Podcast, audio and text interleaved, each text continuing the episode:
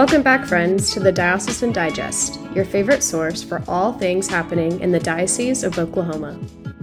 I'm your host, Susanna LeMasters, and today we are joined by the Reverend Tim Sean Youmans. He serves as the Vicar of St. Edward the Confessor Chapel and the Chair of the Religion Department at Cassidy School, as well as St. Paul's Cathedral's Canon for Youth and Families.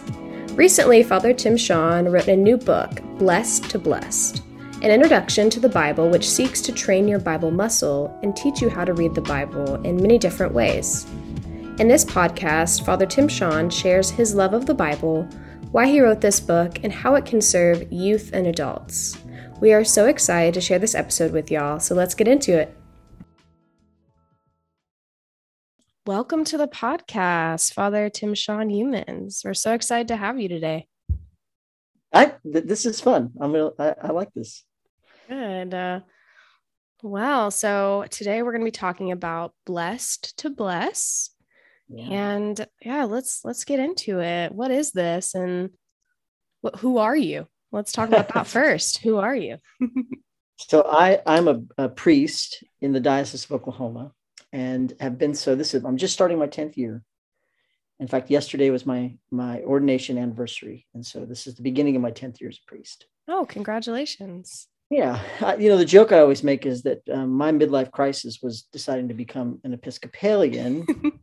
And then eventually, not long after that, an Episcopal priest. I was a Baptist pastor, minister for about 20 years.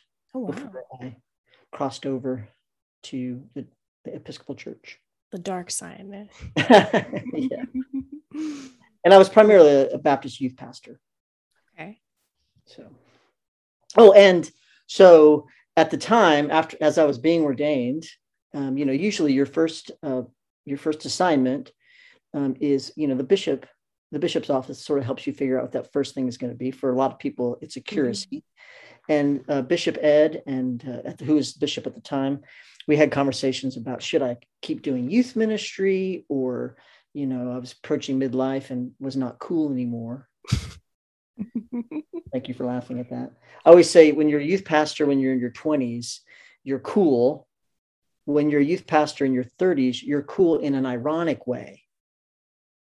And then once you cross 40, you're just not cool anymore, no matter what you do. If you try to be cool, you're just pathetic. So, but anyway.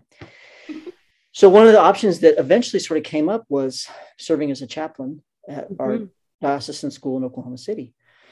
And that is a form of youth ministry that doesn't necessarily require you to be cool. Right. Because the kids are like, yeah, it's anyway. So I started working here as an assistant chaplain, and the senior chaplain at the time, Father Charles Blizzard. Yes. He said one of the things that we're looking for this person to do is to create a curriculum for our middle school kids, which here is 5th grade through 8th grade. And that curriculum is going to be a survey of the Bible. Mm-hmm. And I was like, okay. So I dove in. And the plan was that you would create anyway, I dove in and started building that curriculum. And a couple years into it, after we'd sorted, it started to take shape.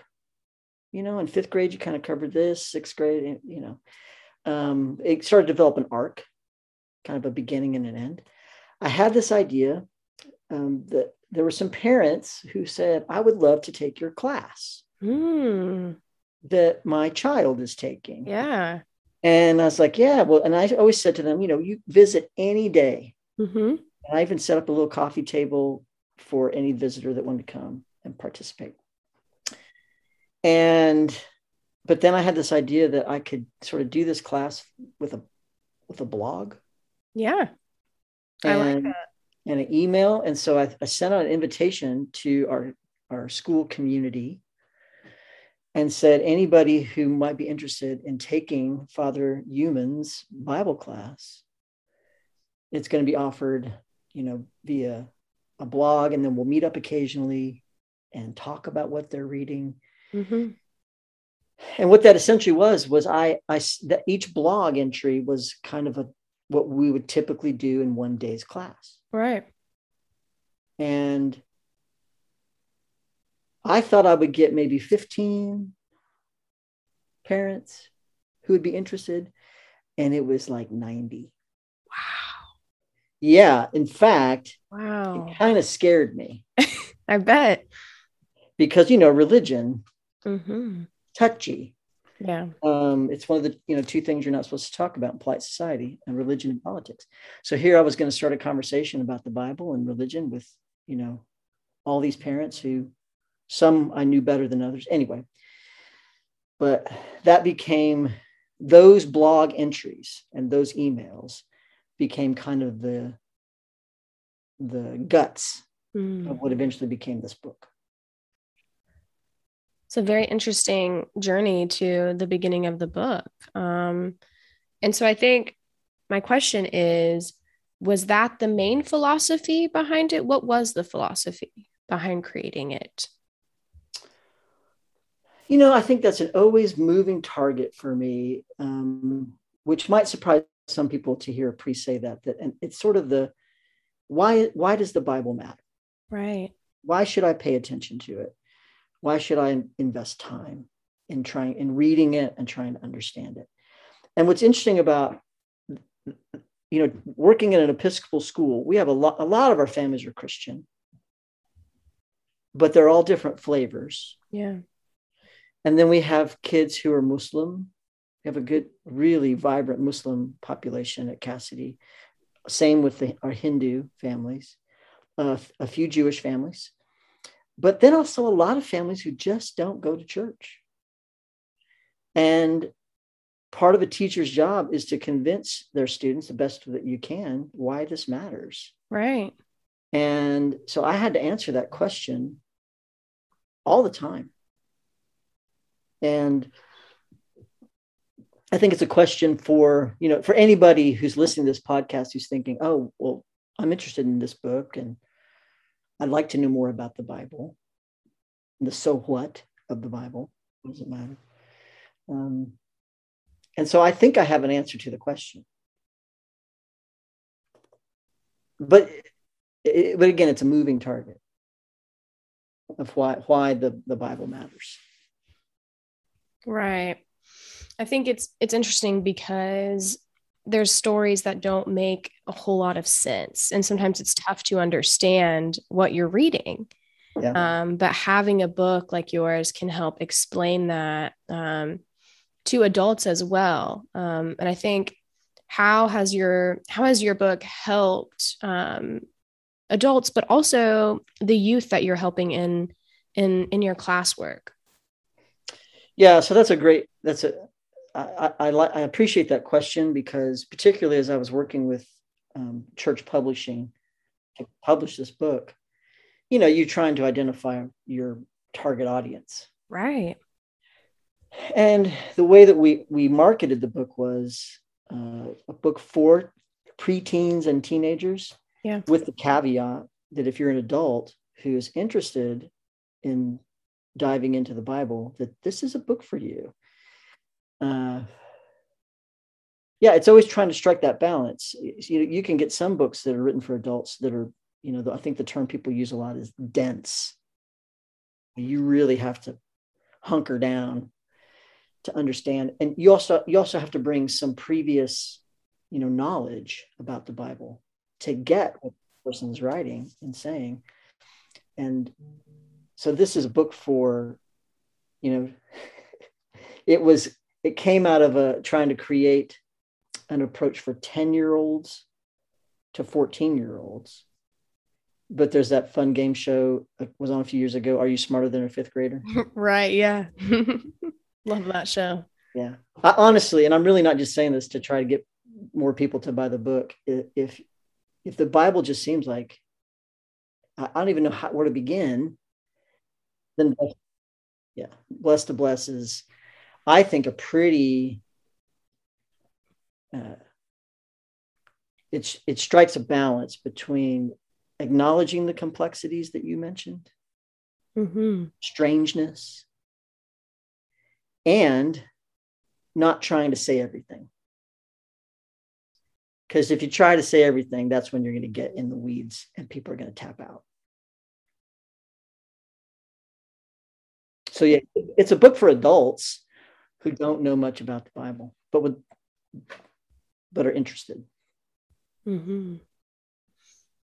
Speak more on kind of how the flow of the book goes. Where do we start? How do we end? So that question actually kind of maps into the previous answer or discussion we were just having. You know, I teach the Bible portion for our diocese, our school for deacons, our formation for deacons and bivocational priests. I'm Tim Sean, the Bible Don. And the way that the seminary in Texas, Southwest Seminary, approaches teaching the Bible to seminarians is by starting kind of during this period when the Bible was collected and edited. I mean, you could say written, but it's really more complicated than that. Again, that's the weeds. When was the Bible written? Oh, well, I mean, how much time do you have? That's a really complicated question. Right. And so the debate was, do we teach, do they sort of start with a time when it was compiled and kind of work forwards and backwards from that period? That can be confusing. Right. It can be. Most people, the way they see the Bible is it starts with Genesis and Adam and Eve, and then Abraham and Sarah, and sort of eventually you get to Jesus and all the scary Revelation stuff, and then you're done. It's chronological. And so all things considered, this survey of the Bible follows that arc. Okay. It's a chronological reading. And there are complexities to that, how that story and that chronology were put together. But I don't really get into it much in the book. That's kind of the next thing for somebody. Like, okay, I get the story now. Now I have some interest in how that story was put together. Mm-hmm. That would be somebody else's book. So not a whole lot of like commentary on why it was put together. No, and not because I don't think that that's interesting mm-hmm. or important, but just because you can't do it all. So I think that leads me to a question of, what do you think might be challenging for youth? And then we can answer that question for adults as well. When reading or trying to use your book as reference. Yeah. Yeah. So the way that Episcopalians have approached kind of biblical, how to understand the Bible or interpret it, is they think of it kind of through three lenses that you look through. And one that they call it's the world of the text, of the story. Mm-hmm.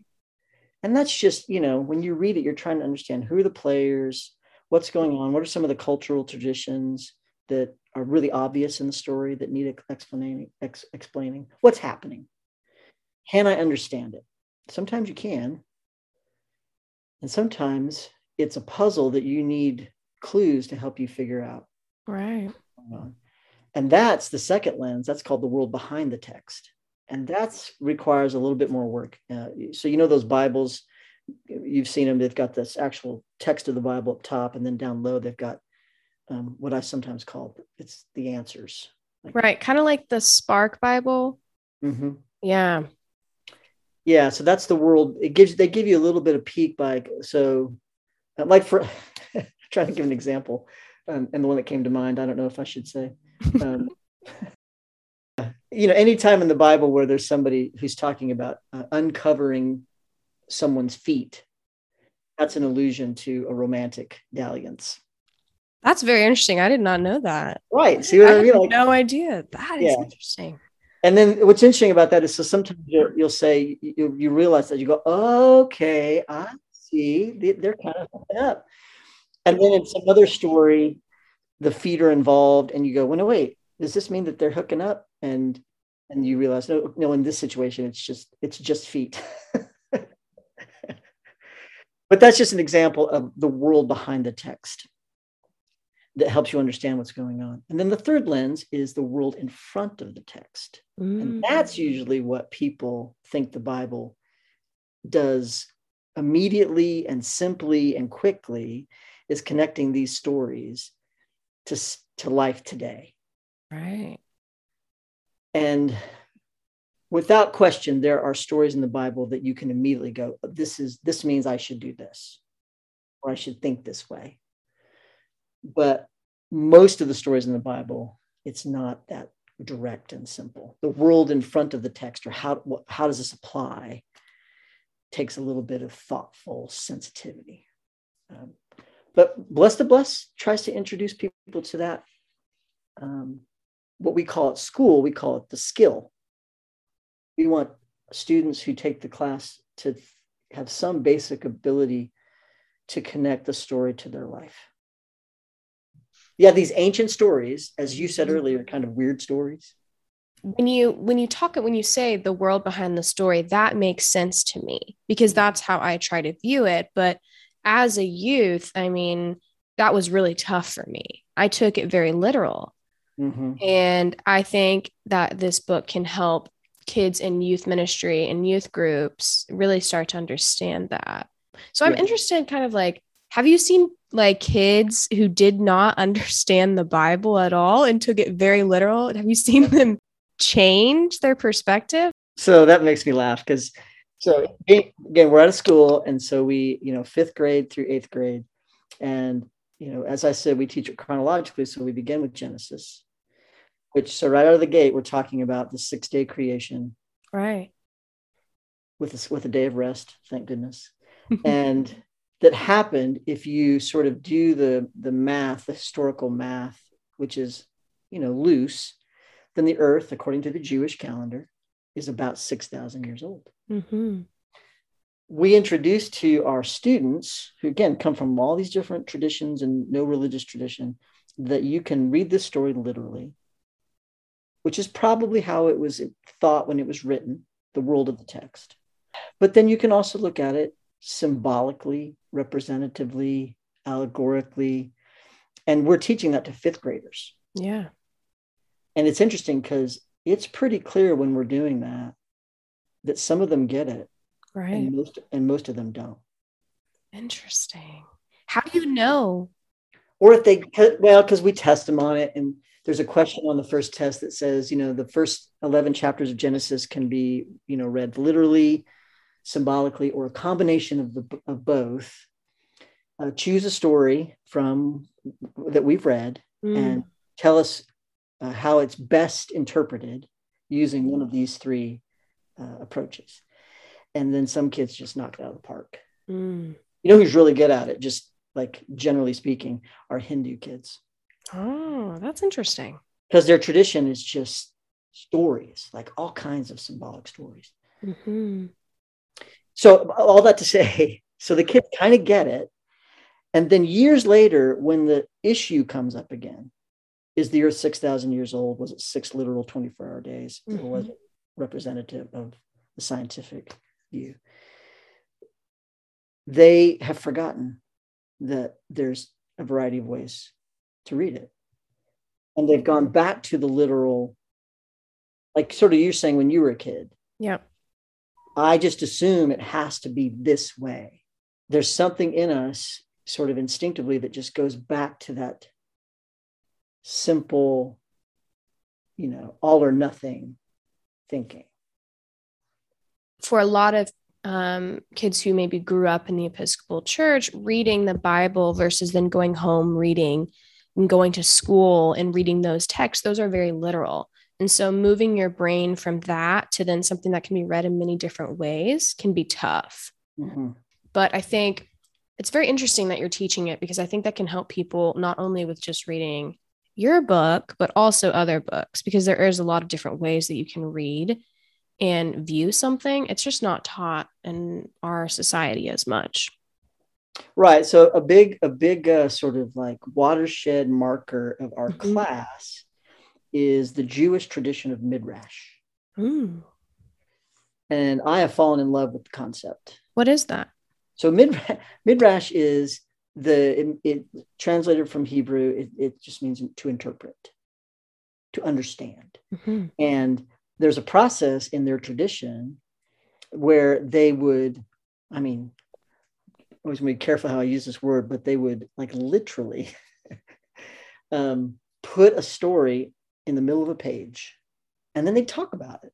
Mm-hmm. What do you think this means to the people who wrote it? What do you think they intended for us to take from it? Do you agree with that? I mean, it's just this huge, you could call it an argument, but it's really just this huge discussion about the possibilities of what the story means. And you write all of those possibilities in the margins around that thing in the middle.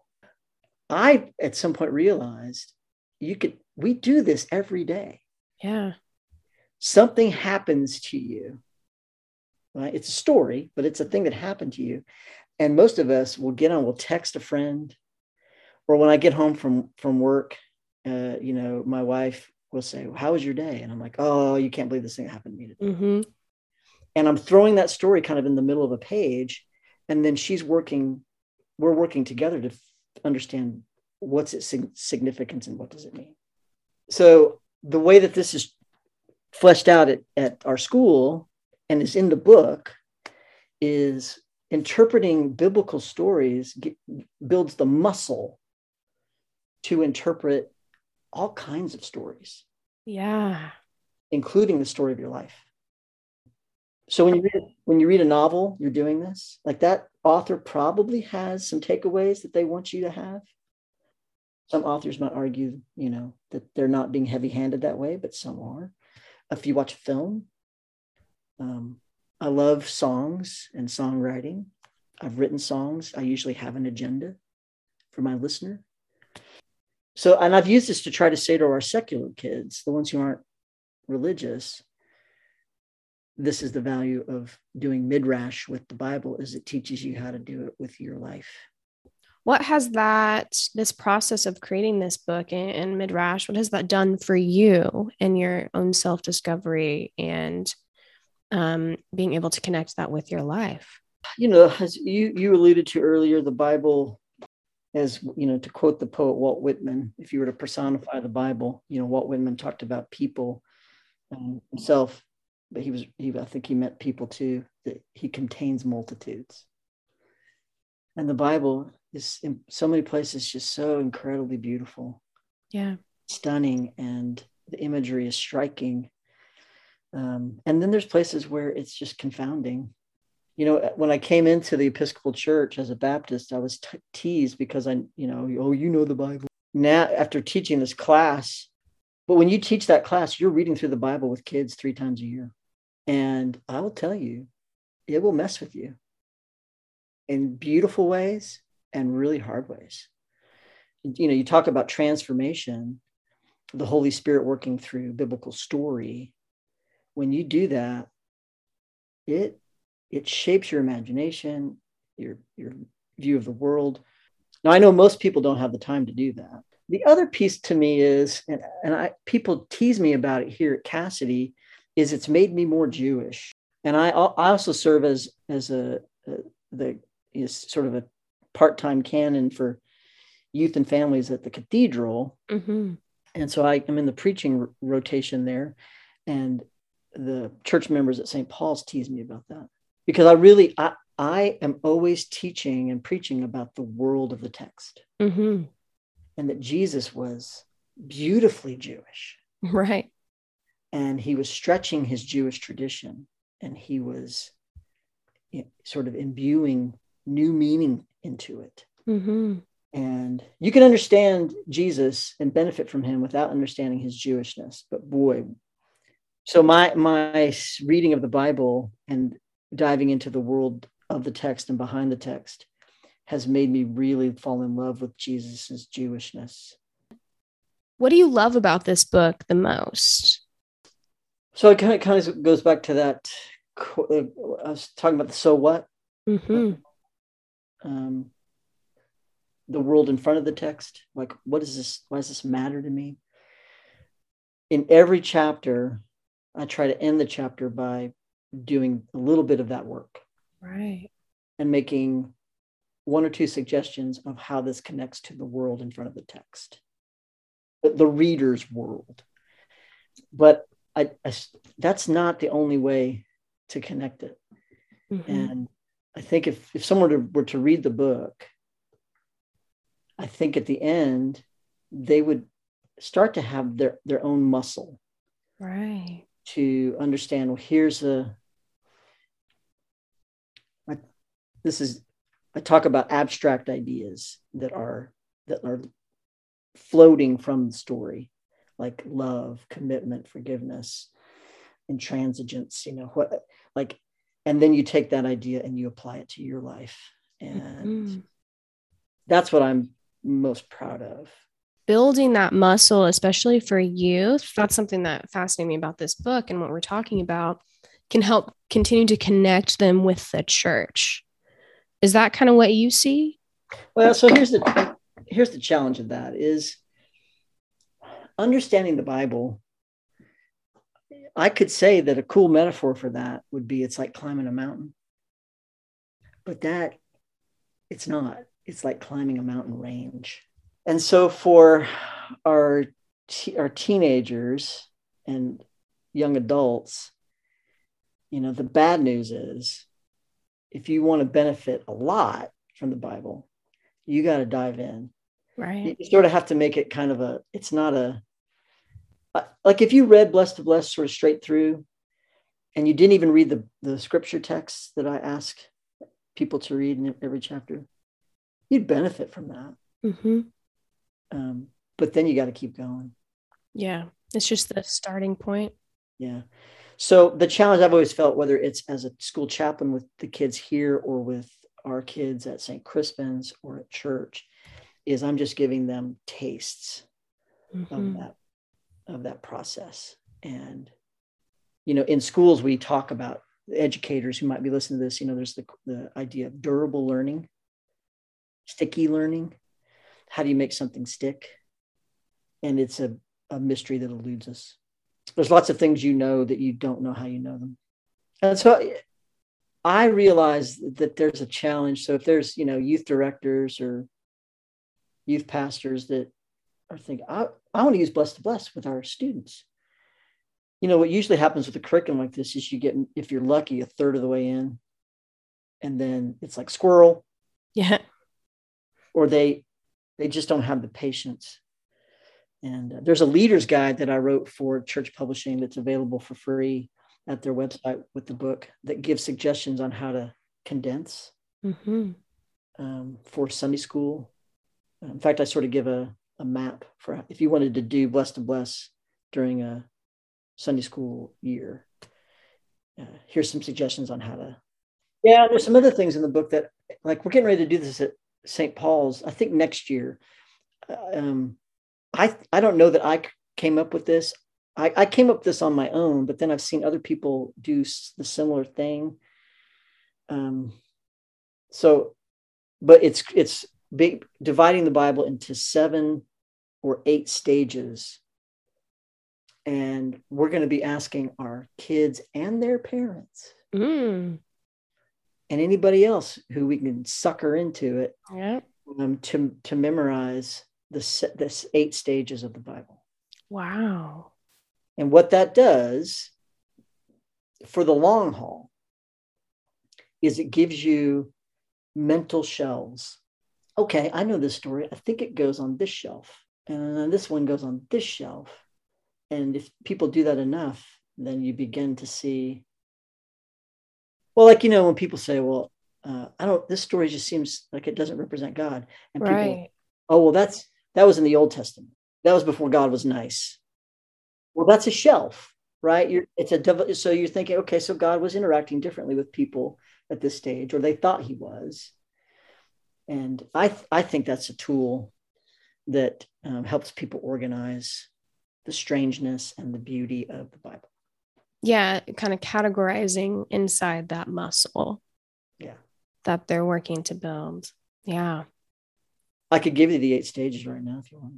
So you've got the creation stories, which include the Garden of Eden and Cain and Abel and all that. And then you have the story of Abraham and Sarah and all of their kin. That's Abraham and Sarah, Isaac and Rebekah, Jacob, Rachel, Leah, Bilhah, but like those Genesis stories. That's stage 2. And then stage 3 is Moses and the Exodus and the wilderness, where they're getting the Torah and the law. Stage 4 is the conquest of Canaan, which is a really scary part of the Bible. Yeah. very violent. That's a phase. And then you've got the monarchy, which is Saul, David, and Solomon. And then you have the period of the prophets, which is when the kingdom split and they started predicting that a Messiah would come. And then finally, you have the period of the Messiah, which is the New Testament and Jesus. So if you've got those stages, they give you mental shelves to organize the stories. Yeah. I'd love to give all of our teenagers, make them memorize that in the diocese. Where can people get this book besides Church Publishing, as well as the Leader Guide? So yeah, Church Publishing, you can get it there. You can also get it at, Jeff Bezos is selling it at his joint, Amazon.com. Always encourage people to choose Amazon Smile. Amazon Smile, yeah. And so you can get it at those two places. And we also sell them at the Cathedral Bookstore. Awesome. And can you get, it's called the Leader Guide that can help? That's Church Publishing. That's a Church Publishing thing. Yeah. Awesome. And you can get that included, and it can help youth ministers and people maybe leading small groups. Yes. And I did this with a group of adults at St. Paul's. We finished, it took us 2 years, and we met every Sunday, most Sundays. It was a hoot. People are surprised, often delighted by things in the Bible, but sometimes a little freaked out. Yeah. Yeah. Like there's a story where God wants to kill Moses because he's mad at him. Mm-hmm. I'm not going to tell you more about that. I'm just going to let that out. But if you do the midrash with that story, it's fascinating. And I'm doing it. It lifts up Zipporah, his wife. Wow. What is the title? What does that mean? B to B, blessed to bless, as we say around school. So there's a very foundational story for the whole arc of the Jewish scriptures into Jesus. And that's the call of Abraham and Sarah. Mm-hmm. And God says something. He says, I want you to leave the land where you feel secure with your dad. And I want you to move to a new land that I'll show you, which is scary. And he said, but I'll be with you. And anybody who's mean to you, I'll curse them. Mm-hmm. And anybody who blesses you, I'll bless. And then he says something, I think it's really peculiar. He says, and through you, all the families of the earth will be blessed. You talk about pressure. Yeah. But I think it's pointing to this larger idea of, the ability of individuals, families, communities, and cultures to be a blessing culture. Now, from a Christian point of view, Jesus really helps fulfill this, because Jesus is now, he represents God offering his grace to all cultures, all people. And so that's ultimately fulfilled in the coming of Jesus. But it can also be applied to anybody. The blessings that God gives us are something that we can turn around and use to bless others. Yeah. And so that's the golden thread of the Bible, I think. That I think it eventually leads to Jesus. If you like, when you pull the thread from your shirt, it's going to, when you get to the end of the thread, there's going to be Jesus there. He's like, hi. Welcome. All the families of the earth. Let's go do it. My main encouragement to people is, if the Bible is a mystery to you and confounding, each chapter asks you to read about 3 chapters of the Bible, then read the sort of the commentary that I do. I'll say to people, I say in the introduction of the book, don't skip reading the Bible. If you get this book and you start to move through it and you start to get that feeling like I'm going to tap out, then I give you permission to skip the Bible reading and just move through the chapters and until you get to a place where you get your curiosity gets piqued again and you want to dive into the biblical text, the world of the text. That natural curiosity can guide you back. Yes. And then, there's a tradition in our church of reading the daily office. That's a practice that if you do it, you're just, it's like they say with a language, once you learn a language, if you stop using it, you'll forget it. That's true with the Bible too. So if you get this introduction and you have the sort of the mental shells, but then you just keep reading, you'll learn to speak the language. Well, thank you so much, Father Tim Sean Youmans, for joining us today. It's really been good to have a conversation about it. If anybody has questions or wants to chat, it's easy to find me. Awesome. Okay, we can go to the St. Paul's OKC.org, right? Yep. And you can find Tim Sean's contact information.